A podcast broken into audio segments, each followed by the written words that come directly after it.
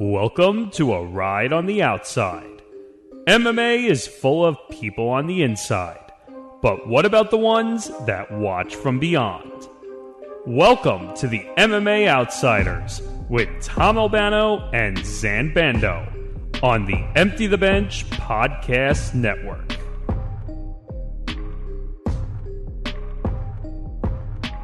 Yes, the MMA Outsiders is here. Apologies for the delay, but finally, we've got episode 41.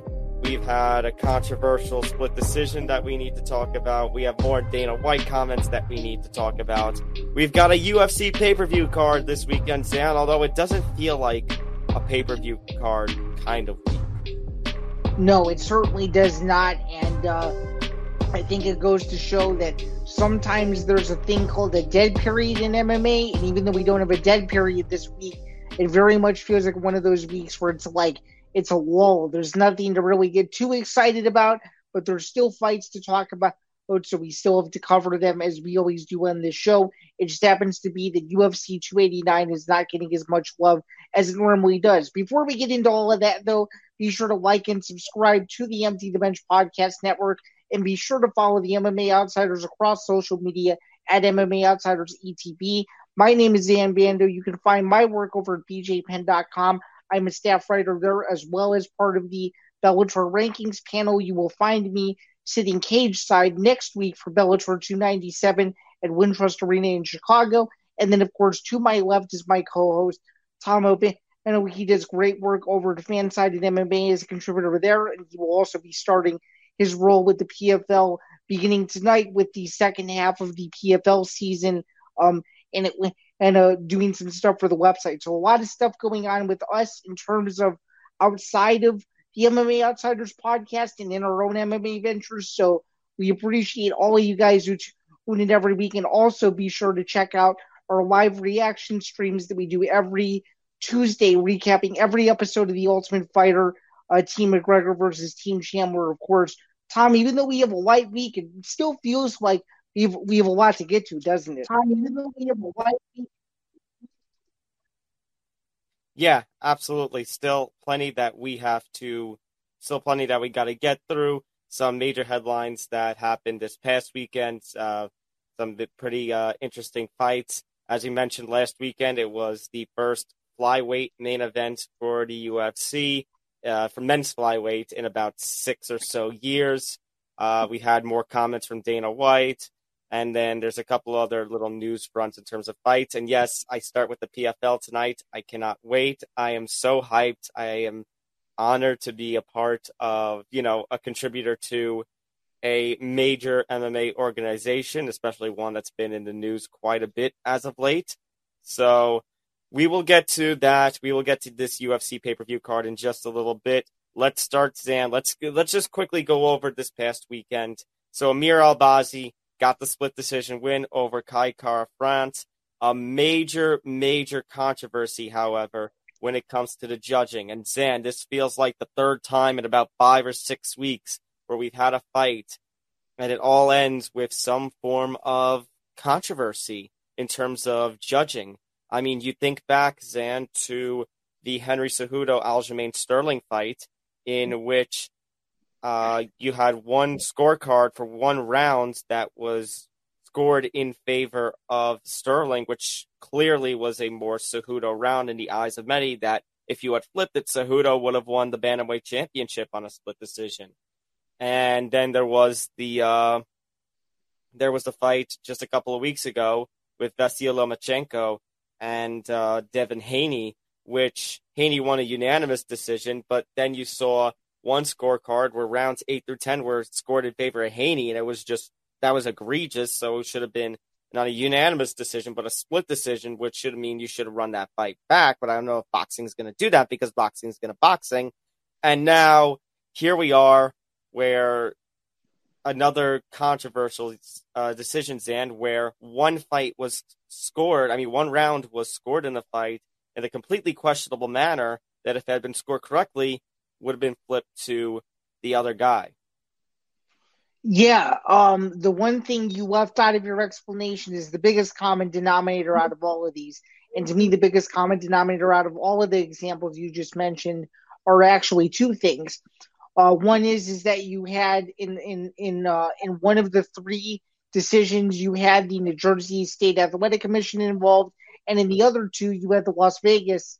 Um, you you had you had NSAC involved, and those are two of the oldest athletic commissions in the sport, and they both have had their own um, their own triumphs and tribulations as well as flaws as of late. And those are just three examples of those commissions being on the wrong side of history. And Albazi versus Kara France, or mind you, Kara France versus Albazi, we have to get the order right here, is, is another one of those egregious decisions where uh, the judges that were involved, specifically um, Chris Lee in particular, was on the wrong side of history um, in this fight. And we'll get into more of, of why in a little bit. But I just find it interesting how New Jersey and Nevada again bad decisions get in their own way that they that they now have to sit and sulk in basically.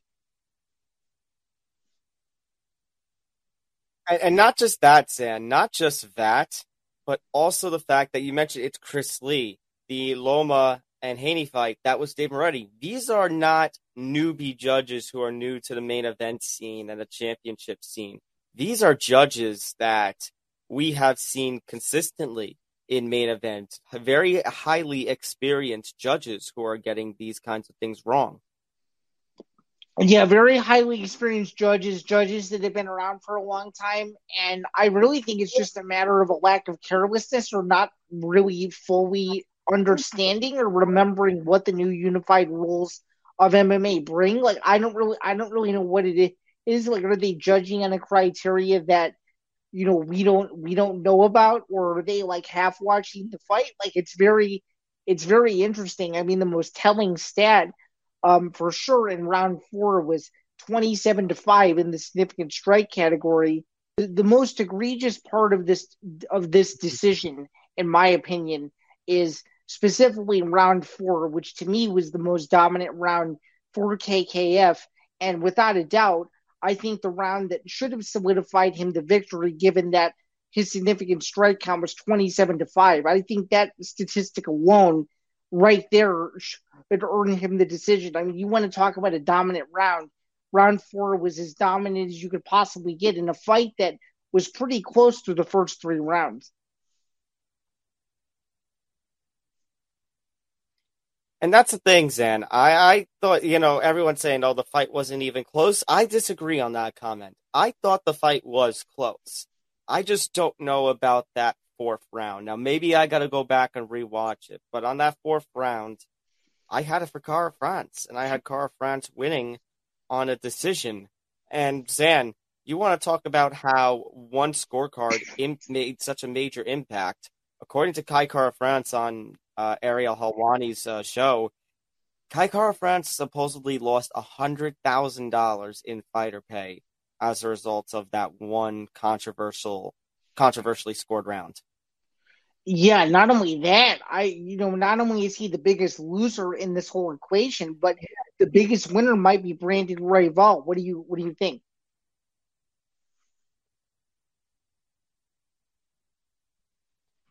Uh yeah, I could see it. I think Royval now has the opportunity to quickly get himself right back into the title contention. I mean, Royval is a very dangerous force at flyweight. I was advocating for him, then when the UFC was starting to rebuild its flyweight division around the time that the 2020s had started. And now here he is ranked as a flyweight, impressed very early on in his debut. I think that was in 2020 and he has consistently been around the top or middle of the flyweight rankings. And now this, like that's it's KKF as you kind of alluded to, Zain, who's the biggest loser, but Brandon Royval perhaps the biggest winner, and even Amir Albazi. Now, obviously, saying that is quite much of a duh moment, saying that Albazi is a big winner here. But the point being that, and we kind of alluded to it last week, Zain, this was Albazi's toughest test. This was his highest ranked fighter and here he is getting this win. You know, very controversial win, but a win is a win. Yeah, a win is a win in MMA for sure. Uh, but one thing I think you have to keep in mind is, you know, now if this fight teaches us anything, or rather taught us anything. It goes back to the old adage of you don't leave it in the hands of the judges because you don't know. And especially at the UFC Apex, this is now another instance of a decision that a lot of people disagreed with. A lot of MMA media, a lot of MMA fans, a lot of MMA purists. And it's just something that, you know, you have to keep tabs on. But in 2023, Tom, with all of the technology that there is and instant replay and the you know the the added benefit of AI becoming really smart now and stuff and like you know just having so many resources available you would think the judges would have a lot easier of a time um, in scoring some of these fights i mean it's going to go back to the idea i proposed about a year ago i don't know if i've said it on this show yet but if i haven't i will i think all three judges need to sit in a private box um, glassed enclosed type of space where they're watching the fights on a monitor and they're only, and they're hearing the commentators, but they're away from the fans. They're away from the outside world. They're they're watching it in a glass enclosed uh, environment where you know they're not seeing the crowd. They're not influenced by the crowd. They're just watching the screens and doing their job and watching the fight for what it is and not worrying about other distractions. Zain, yeah, I've seen that theory out there, floated out there over the last year plus, and you would think, Zain, for that's such a simple solution for 2023 standards for judging. You know, that would be such a simple solution, just in an isolated box, soundproof. But for whatever reason, you just do it, don't do it. And Zain, this stretches back to what I talked about uh, not too long ago. We were talking about the Lomachenko Haney controversial decision that you can, you know, we can say, oh, let's have open scoring, let's do this, let's do that, but ultimately, Zain, it's a commission problem. It's not even just it's not even a promotion problem. It's a commission problem because these are the commissions. You know, where is it that judges are held responsible? Where is it that these judges are to be, you know, reviewed and such. It it has to take a great amount of uproar for something like that to happen, and even then, sometimes it doesn't happen. So if the commissions are just sitting back here, just saying, oh, "I'm just gonna relax," or if they're trying to do the whole, you know, hear no evil, uh, see no evil, hear no evil, speak no evil kind of vibe, or they were just, you know, hey, he or she just had a really bad day. Like as as long as that keeps going in, and then I, I, I if the commissions don't do anything, then this thing is then this problem is still going to go on 2023 2024 2025 until god knows when yeah i'm going to make an analogy you obviously don't live in the state of illinois like i do but a big problem at the high school level is the lack of uh, of referee experience there's so much criticism at the high school level with football and basketball games being decided by the referees. And I feel like you're in sort of a high school state almost with MMA where you have all these you have all these benefits. You have instant replay for fouls. Like, you know, why not use any of this stuff when the NBA and the NFL and all of these other sports are on the cutting edge of making sure that the games are officiated fairly? Why are we not doing the same thing with fights? Why is open scoring, you know, not being used in other territories? And why is it that Mike Mazzulli, someone in such a high position of power, goes on Aaron Bronsteter's show and literally criticizes the fans for for being judgmental towards the judges when this quite frankly is a weekly occurrence. We spend our hard-earned money and time sometimes several thousands of dollars depending on who you are to watch these events. And when you don't have um, proper judging in place, I think from a fan or media member's perspective, you have a right to be upset because this is supposed to be the biggest MMA promotion in the world, the UFC, the gold standard, and when you don't have the proper judging in place, it gets you it gets you frustrated and and and uh and I'd actually have to disagree to counter argue his point. There are people who don't want to watch the sport anymore for exactly those reasons. They don't want to see uh male or female fighters' careers get ruined because of a bunch of judges who, quite frankly, more than likely 80% of them, I would guess, have never trained in the discipline before. So to me, his his convoluted uh, not backwards thinking, but but his his one sided thinking, I think, is just old school, and I think it makes um, the whole operation look bad, in my in my in my opinion. And again, Zain, you talk about it in the way like uh, I mean, I go back to the point whether it's open scoring, whether it's the isolation boxes or anything, or even just holding the judges accountable. All of that has to start with the commission. Everything, and I'm Zain, I'm going to throw it way back, but in the old podcast I used to do with Nick Morrison before Empty the Bench, and we were talking about, you know, Conor McGregor after he threw the dolly through the bus uh, window, and we were like, and he was talking about, oh, it's too far and something has to be done. And I and I told it to him then. Everything starts with the commission. If the commission isn't going to do anything, then what will? And Mike Mazzulli is just proving through his comments why everyone is just left with sour taste in their mouth when it comes to the commission, whether it's a newer kind of commission for a sport of mixed martial arts like New York, or whether you're a long term essential founding member for the modified, uh, I mean, the modern unified rules of mixed martial arts, say New Jersey or Nevada. One hundred percent, and and you you probably feel the same way towards me. So correct me if I'm wrong, but I've never I've never met Mike Mazzulli. I've never spoken to him, but I have so many questions as to why, you know, he still believes in the way that he does. Because assuming he watches the sport as much as we do, like how is he not seeing these issues as like consistent issues to where if they're not fixed, these things are going to keep happening over and over and over again. And, and you keep having this convoluted mindset of, oh, judges are going to mess up and oh, judges are going to make mistakes. And, you know, all of you guys being critical towards the judges doesn't help the sport. Uh, I, I'm sorry, but I think every single person who follows MMA or boxing or some sort of combat sport uh, somewhere around the world wants to wants to see the sport be as successful as possible. And and you don't have the resources in place to make it uh, as successful as possible you're gonna you're gonna get a lot of people upset. And i don't think that's what he's fully coming to grips with. It's 2023 this isn't 2003 this isn't 2006 we're, we're, we're not trying to get this sport sanctioned in 50 states. It's a well-established sport.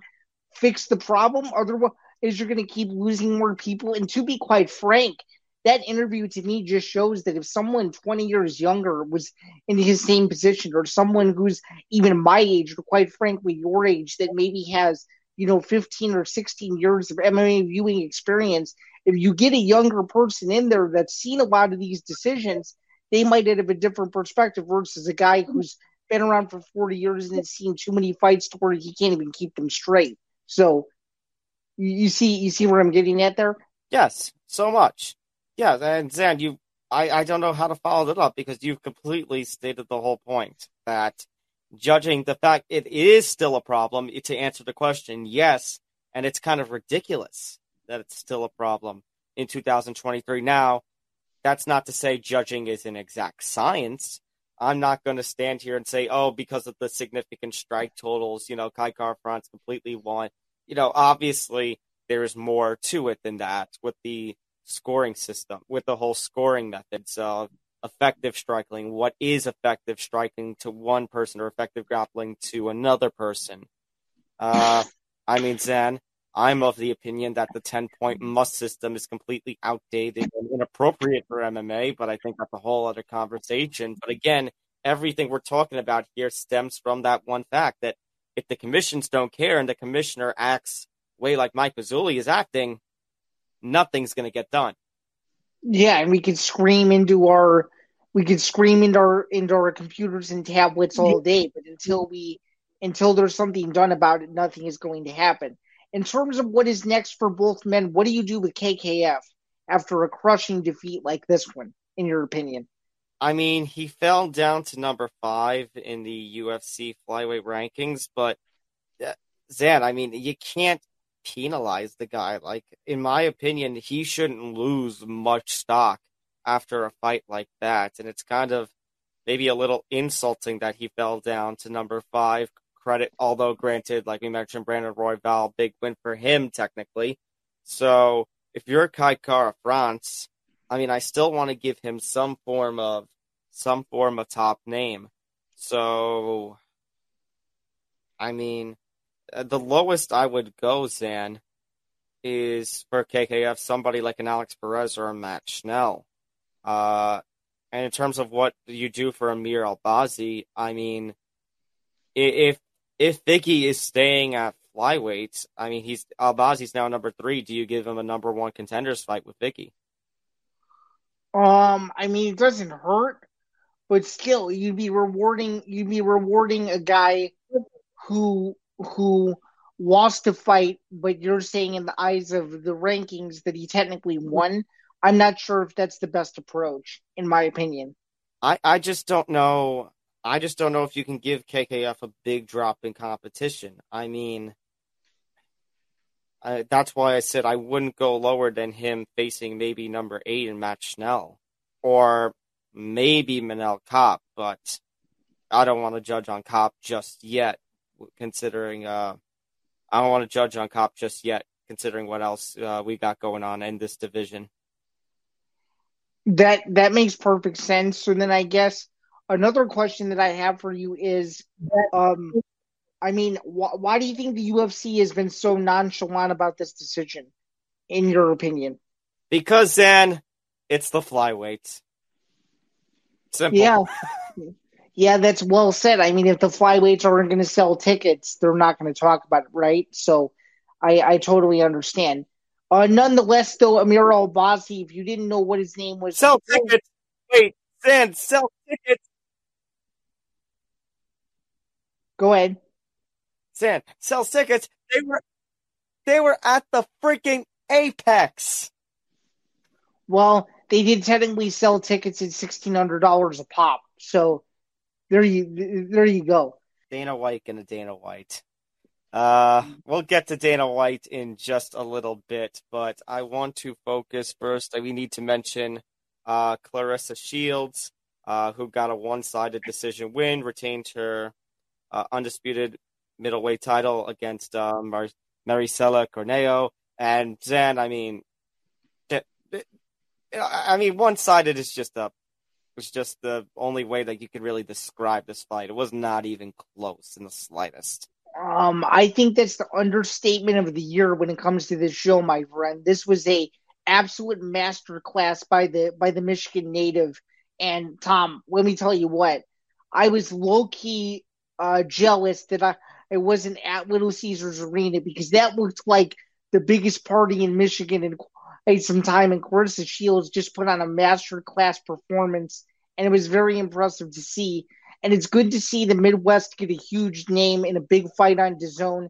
And I think it went as as well as DAZN could have hoped it it, it, it would have went, and it and it did. For sure.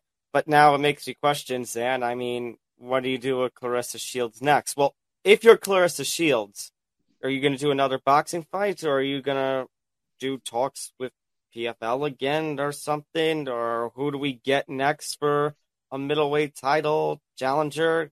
Because, I mean, how many of these one sided decisions are we going to go through? Um, I think MMA is her next logical step. She wants to stay active. She's basically cleaned out the division. Um, I don't see how that would be a knock on her. I think that's what she should do. For sure. I mean, I know she had a couple of fights with PFL already. Uh, ended up dropping one. Had a comeback performance, uh, comeback victory in another.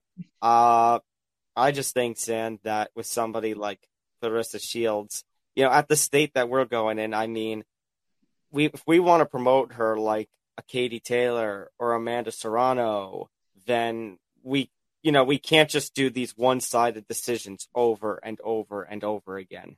That and that's why I liked when she had to, uh, dipped her toes into the MMA water because it was so different, and we could promote her on another level. Yeah, and given how much news the PFL has generated in the last several months, I think it would stir the pot even more. Like it would make more people start talking about him. Yeah, absolutely. All right, let's get off of this topic, Zain. Let's go from the recaps over to the news elements here. Just a few headlines to go through. Uh, so Zain, I keep trying you know, I I know your take on the whole Francis and Ngannou thing, uh, the whole story about him going to PFL and such, and I keep trying and trying to go over to your side and get the understanding of oh, you know, what Francis is doing. You know, it's a loss for him, and and you know, it's a big risk and such. But then Dana White just continues to open his mouth and dig a hole even further because now at the post-fight press conference for uh, UFC Vegas 74, here's, Ty- might, here's Dana I, White at the podium. Which I might add didn't even air live; it aired afterward because all the outlets got it up. So when it started to get out there that he said this, people didn't believe any of the media members that were there. It was absurd. It was absolutely absurd. Where if, if you didn't know what he said, there it is right there at the bottom of the screen. Dana White said, How about Tyson Fury? You come over here and you fight Jon Jones, essentially for the heavyweight championship in the UFC.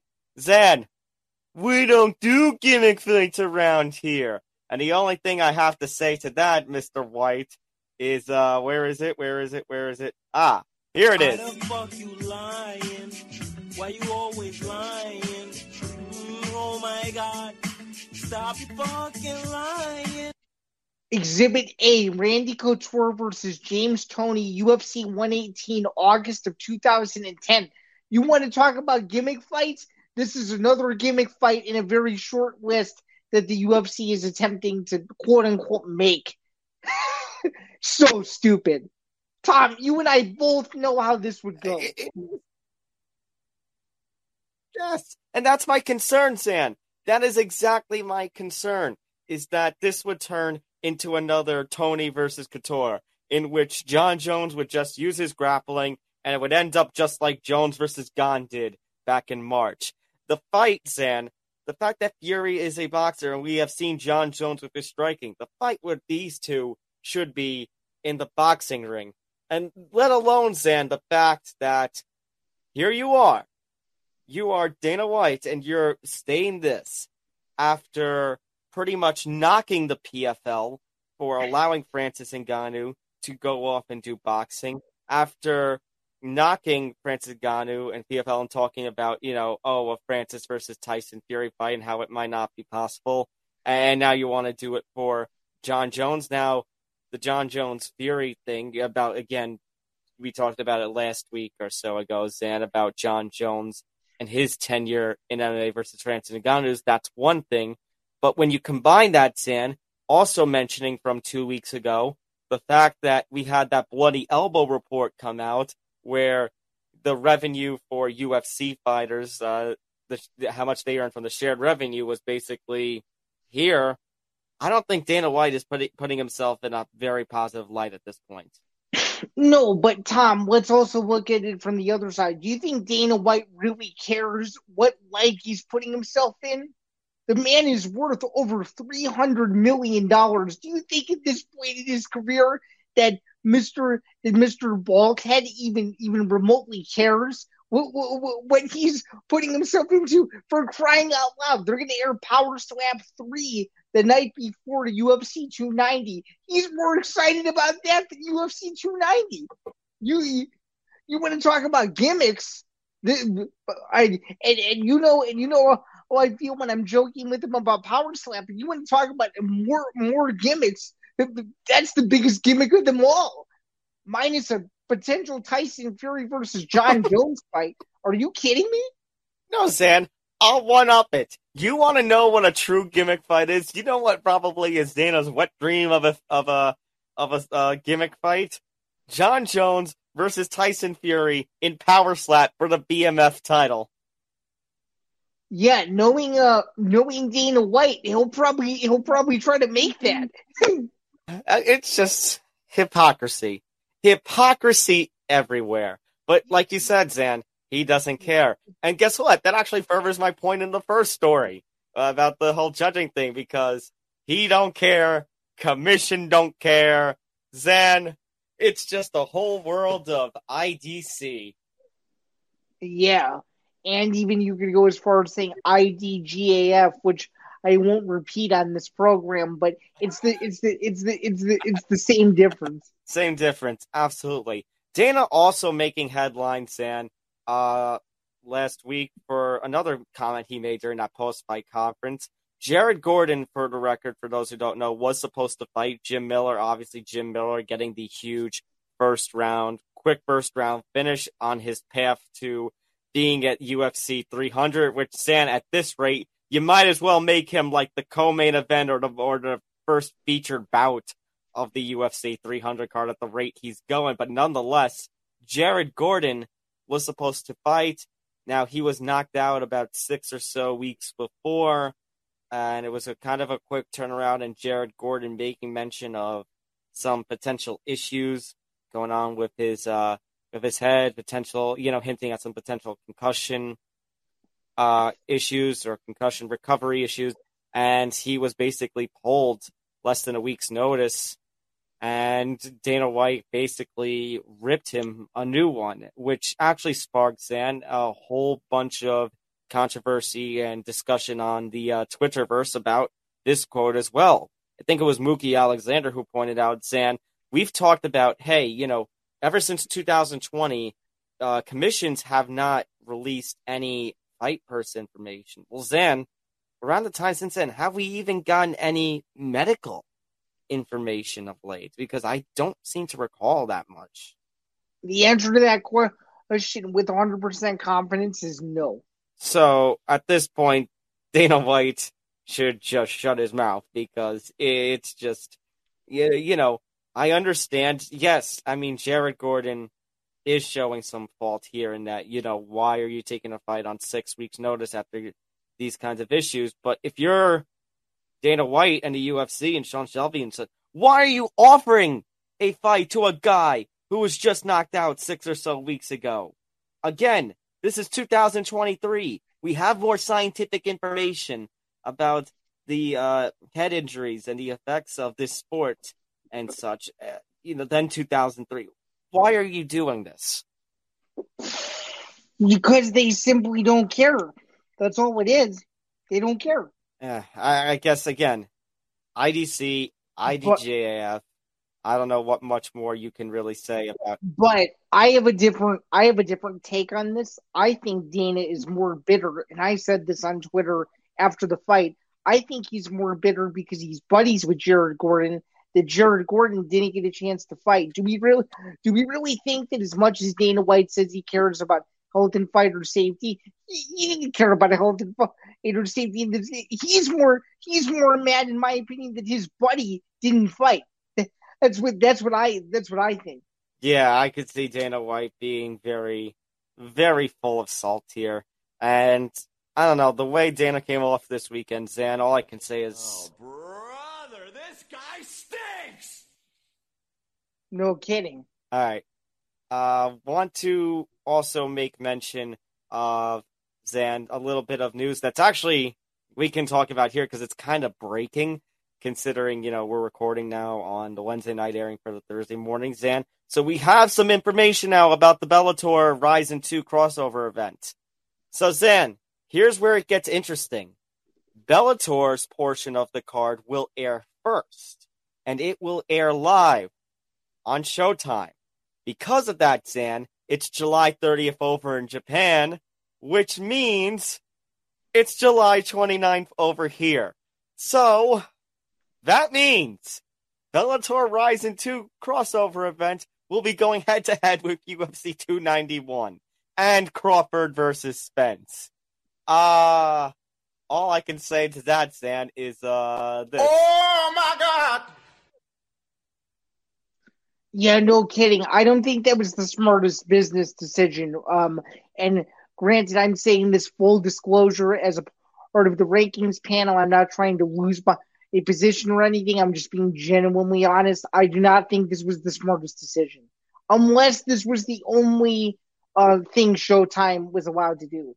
Well, here's my thing, Zain. I think if you say that, it's a little hypocritical considering last week we were just talking about how the uh, whole idea that um, we were ripping on them for Bellator Rizin Crossover 1 in which they didn't air it live. They aired it on tape delay, and we said that basically Bellator had to basically cut the crap on that.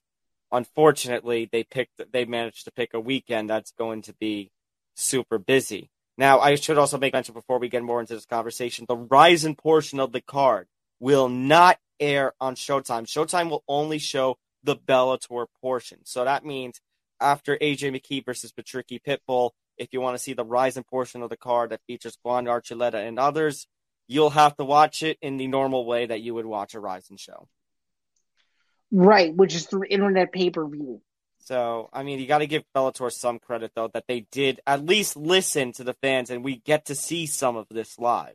Uh, so that means, so Tom, that leads me to my next question. What will you watch on Saturday, July 29th? Uh, is it possible to have three screens going? I mean, you could. It's a matter of uh, your setup. That's what I would think. Uh, I'm, I gotta try. I'm gonna try to find a way to keep track of all three cards going at once because this is a weekend, Zain, that you just you, you can't miss out. I, I think Zain, July 29th through 30th is just it's fight heaven.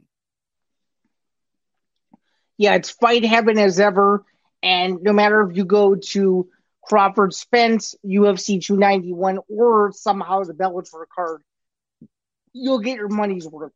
For sure. And Zain, that's not the only thing.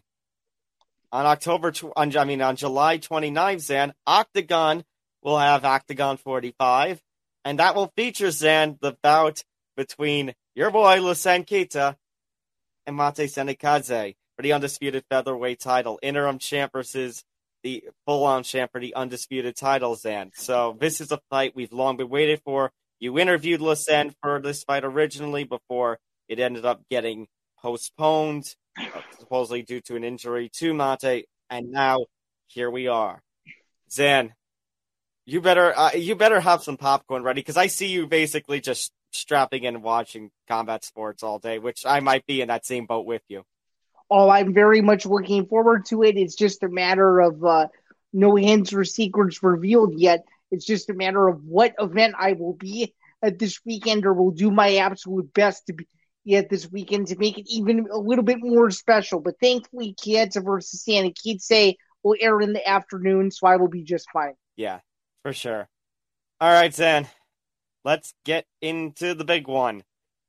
Zain, it feels disappointing that there's a UFC card this weekend. You know, it's also the end of the uh the end of the school year, work school year for me. And, you know, this is supposed to be a UFC card to like celebrate the end of that, and it's just ah, there's only one fight that I'm looking forward to really on this card.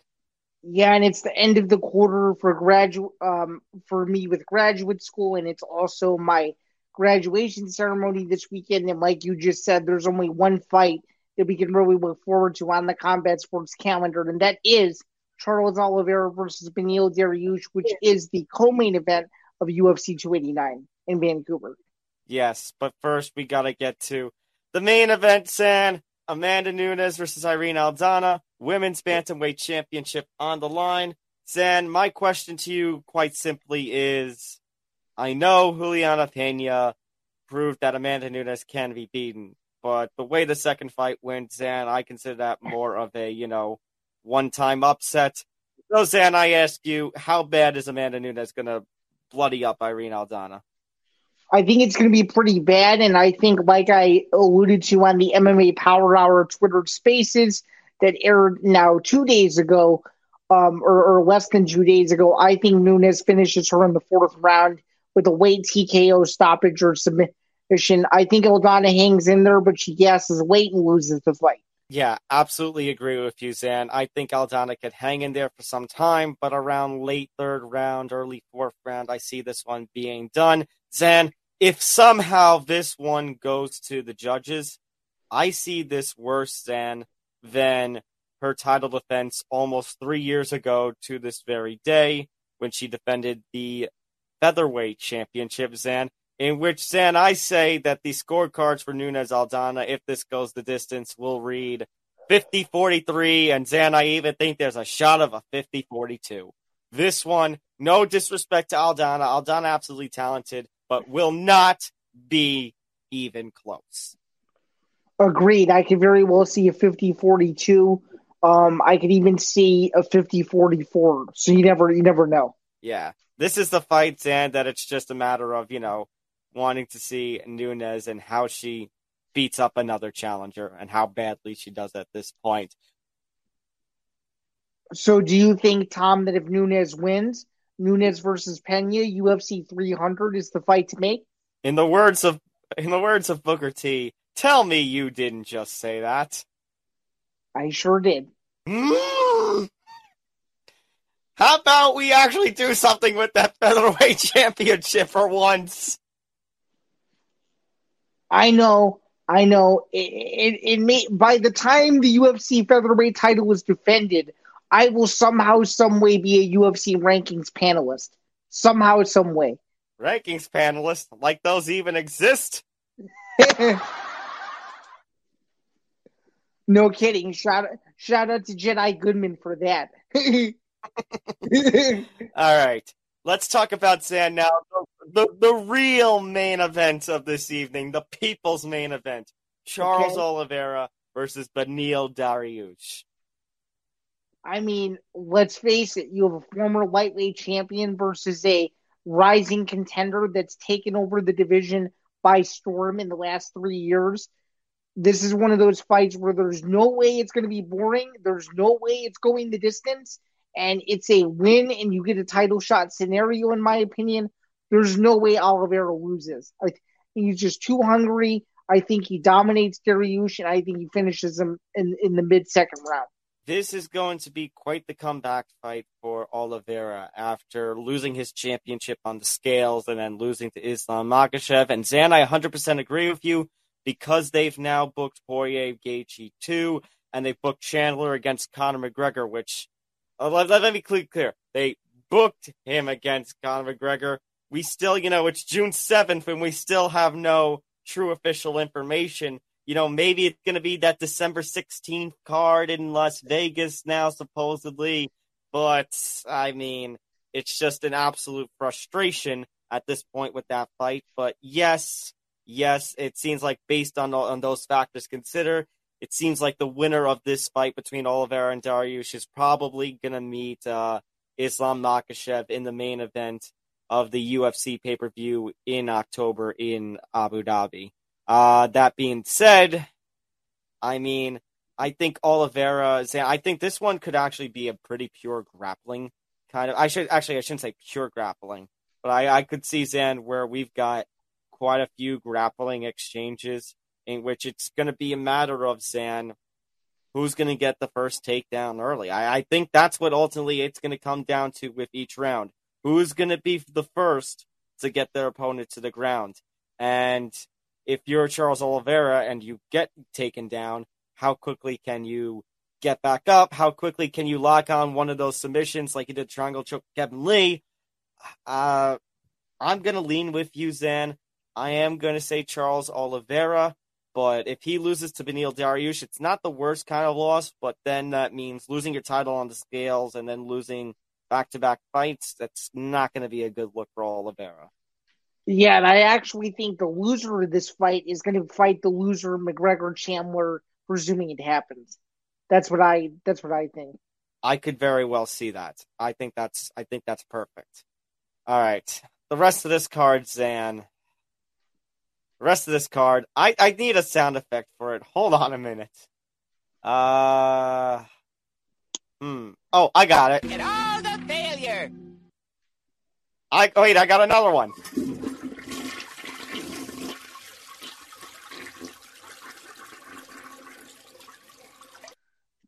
No Yeah, disrespect to the other fighters there, but just, Flush it down the toilet, one hundred percent. I mean, say, this is the fight before the before the co-main event. Mike Malott versus Adam Fugit.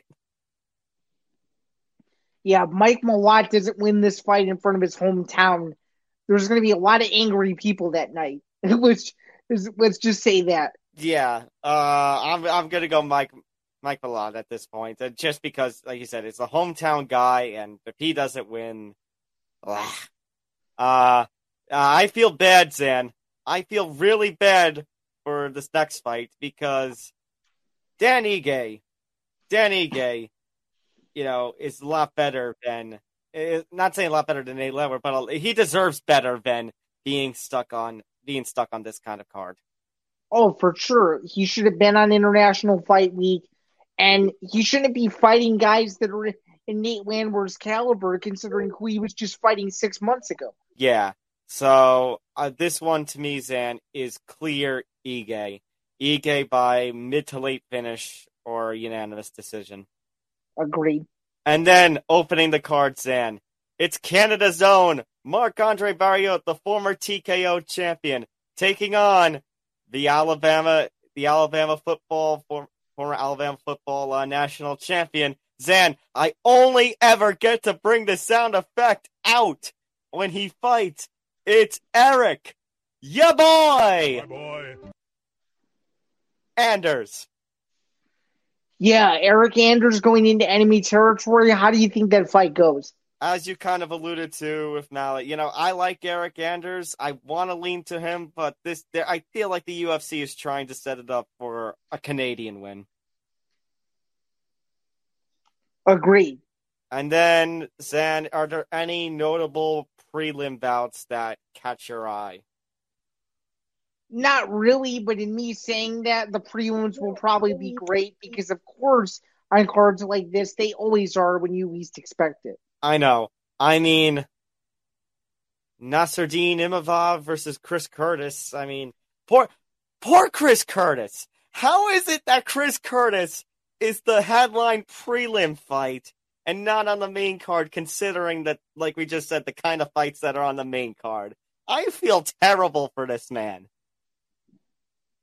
Oh, as as you should, as you should. Yeah, and I just mean, I mean, other than that, Zain, I mean, the fight before it, Miranda Maverick, because I like her, and I think her versus Jasmine, uh, Vicious is gonna be a pretty cool fight to watch. Everything else, ah. Yeah, very, very mad card. It's definitely for the hardcores. Let's say that. Yeah, it it is definitely. Uh, I think that's the nicest way to put it, Zain. It is one for the hardcores. But Zain, if you want something else to watch, uh, tonight on ESPN and ESPN Plus, PFL four. Zain, I am hyped as all hell, and I'm not just saying that because I am now affiliated with the PFL. I also say that, Zain, because it is the second half of the PFL season. And hopefully, hopefully, uh, you know, the, the, kind of momentum we ended the first half on because that PFL 3 card was all the bangers.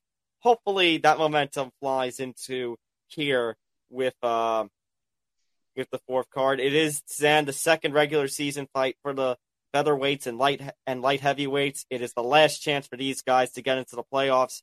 Your main event, Brendan Loughnane taking on Jesus Pinedo. Yeah, I mean, you got to take the favorite here in Loughnane. He's trying to be the repeat champion. But as you know, PFL upsets, they tend to happen every so often. Jesus has the power to do it, but I just think Brendan Loughnane is going to be a step ahead of Jesus Pinedo the entire card, and he will win a decision um, in the in the main event of PFL four in my opinion. Yeah, for sure. Obviously, Zain. Obviously, uh, Brendan Loughnane is looking to have a repeat performance, be a repeat champion, uh, get another million dollars, five, one five straight, 14 career knockouts. Uh, he would become just the fifth to win back-to-back championships. Uh, Pinedo is, I don't want to say a knockout but 11 knockouts and 20 career victories. He's got most of his wins by knockout. Uh, playoff scenarios. Brendan, if Brendan Loughnane wins this fight, anyway, whether it's first round knockout, third round submission, split decision, no matter what, he's in the playoffs. It's win and you're in for Loughnane. For Pinedo, it's win or go home just to get it out there. Those are the playoff scenarios for these two. And yeah, I see Loughnane Zain. I mean, listen to his last five, by the way, because I mentioned the last five.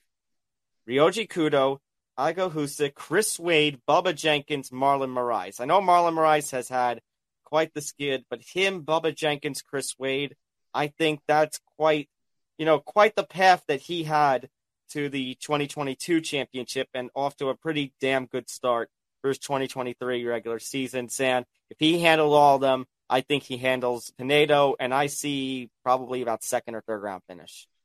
Yeah, I could I could see that as well. And Pinedo is just going to have to hope that he catches something because I think that's the only way he wins the fight. Yeah, uh, Pinedo. If for Pinedo to win, for Pinedo to win, he's got to find the power and he's got to land the shot on the button. Without a doubt. Uh, just a couple other fights here to note, Zain. We got Movlid Khaybulaev, the 2021 PFL featherweight champion, taking on Tyler Diamond. Zain, I like Tyler Diamond. He's a very exciting fighter, and you've got him taking on a former PFL champ. This one should be a good co-main. For sure. Don't you agree with me that this is Tyler Diamond's last chance to show that he can be a superstar in this sport, though, in so many ways? I mean, sort of. Uh, Zandis, he didn't compete in the first stretch of the season, so you know he's it's the his first time he's fighting, so he's got to have some form of stoppage win. I will say, Zain, for Tyler Diamond, he does need some form of stoppage. I think to further, you know, continue the kind of hype that he had been going in with. If you're Movlid Khaybulaev, obviously you know, you want to fight to keep your season alive. In order to do that, Zain, he clinches a playoff so- spot. The only thing he can't do is he can't go to the judges. He gets any sort of stoppage, he's in. Very interesting. So you got so, two guys who are looking for a finish, Zain, which would make for, for which would make for a very exciting kind of fight.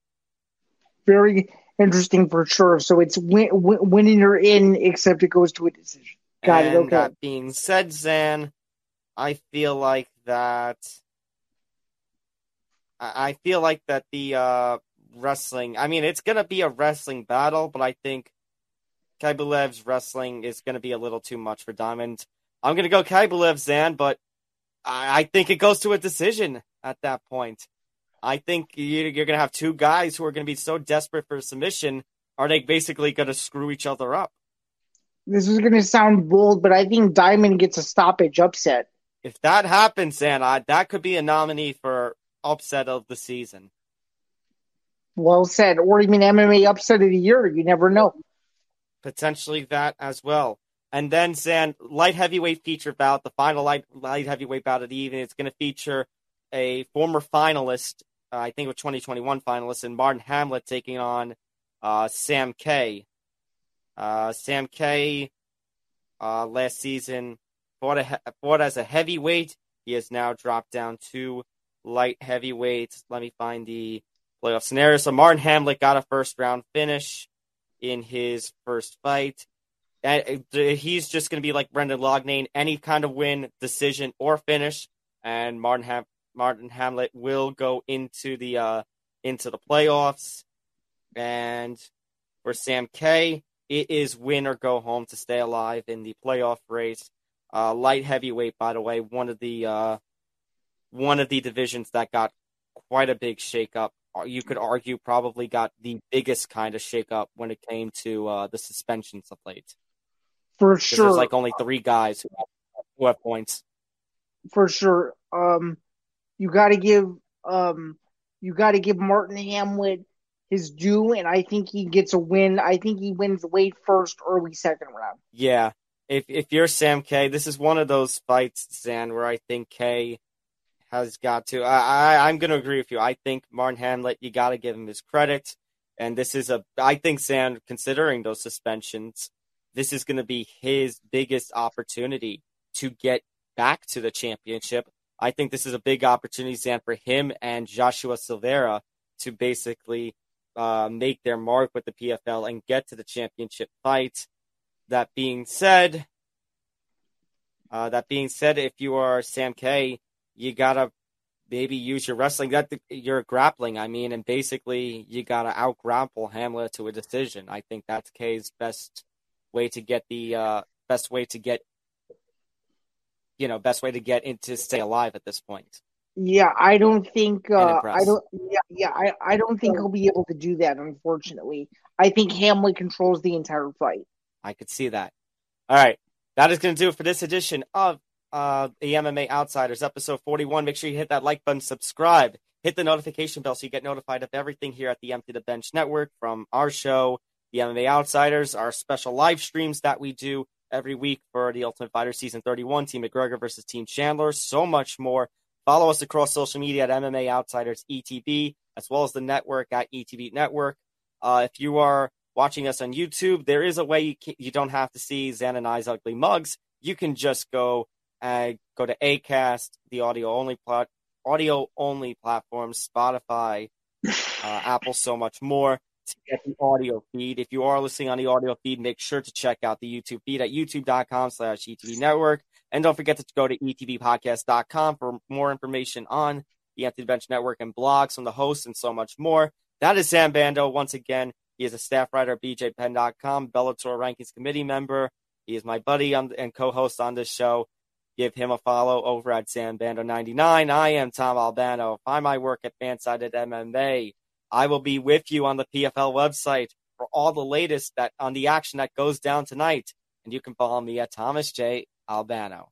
That will do it for us on episode 41 of the MMA Outsiders. Before we go, just want to give a quick shout out and I want to give some life advice to everybody as we enter the June months. Be Joe Piper.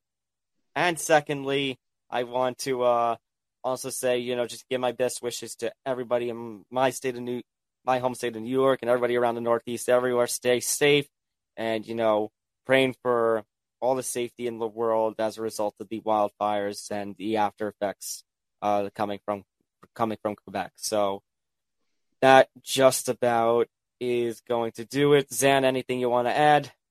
Yeah, very uh very well said. And um I also wanted to just shout it really quick. Uh um any of the um any of the MMA media members that are in the space that are planning to attend uh, Bellator 297 um, a week from tomorrow.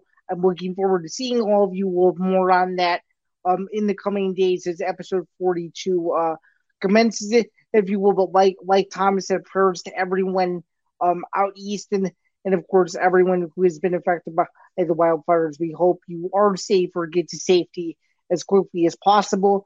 Uh, with that being said, thank you again for spending your morning with us. We will be back with more MMA content next week as we will recap UFC 289, preview the Bellator card, and all of the other happenings that take place in and around combat sports. We will see you guys then. Uh, I'm Zain, he's Tom, and we will see you guys next week. Thank you again for listening. Take care, everyone.